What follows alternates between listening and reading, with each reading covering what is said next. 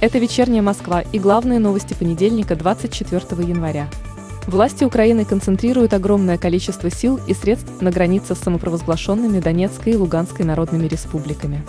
Об этом заявил журналистам пресс-секретарь президента России Дмитрий Песков. По его словам, это свидетельствует о подготовке Киева к наступлению. Песков отметил, что каждая отдельно взятая единица оружия, будь то оборонительная или наступательная, лишний раз вдохновляет горячие головы в Киеве для начала наступательной операции. Североатлантический альянс направляет дополнительные силы в Восточную Европу в связи с ситуацией вокруг Украины. Об этом говорится в заявлении Альянса, распространенном в понедельник в Брюсселе.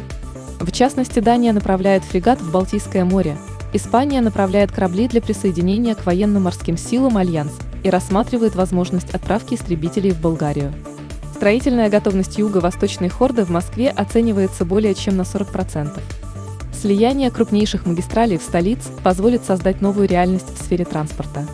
Об этом заявил мэр Москвы Сергей Собянин. По его словам, значительную часть новой столичной магистрали планируется открыть в 2023 году. Дорога интегрируется в северо-восточную Хорду, создав тем самым уникальный московский скоростной диаметр. Центр Гамалей сможет исследовать вакцину от коронавируса для детей. Это следует из данных реестра разрешений на проведение клинических исследований.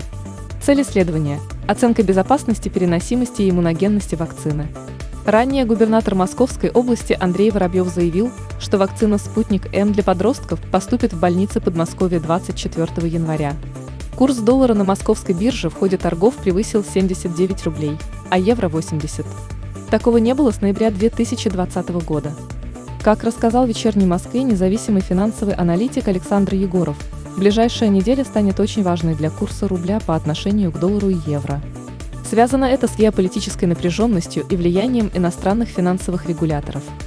Самой читаемой московской новостью 24 января по версии новостного агрегатора СМИ-2 стало сообщение о погоде в городе в конце месяца.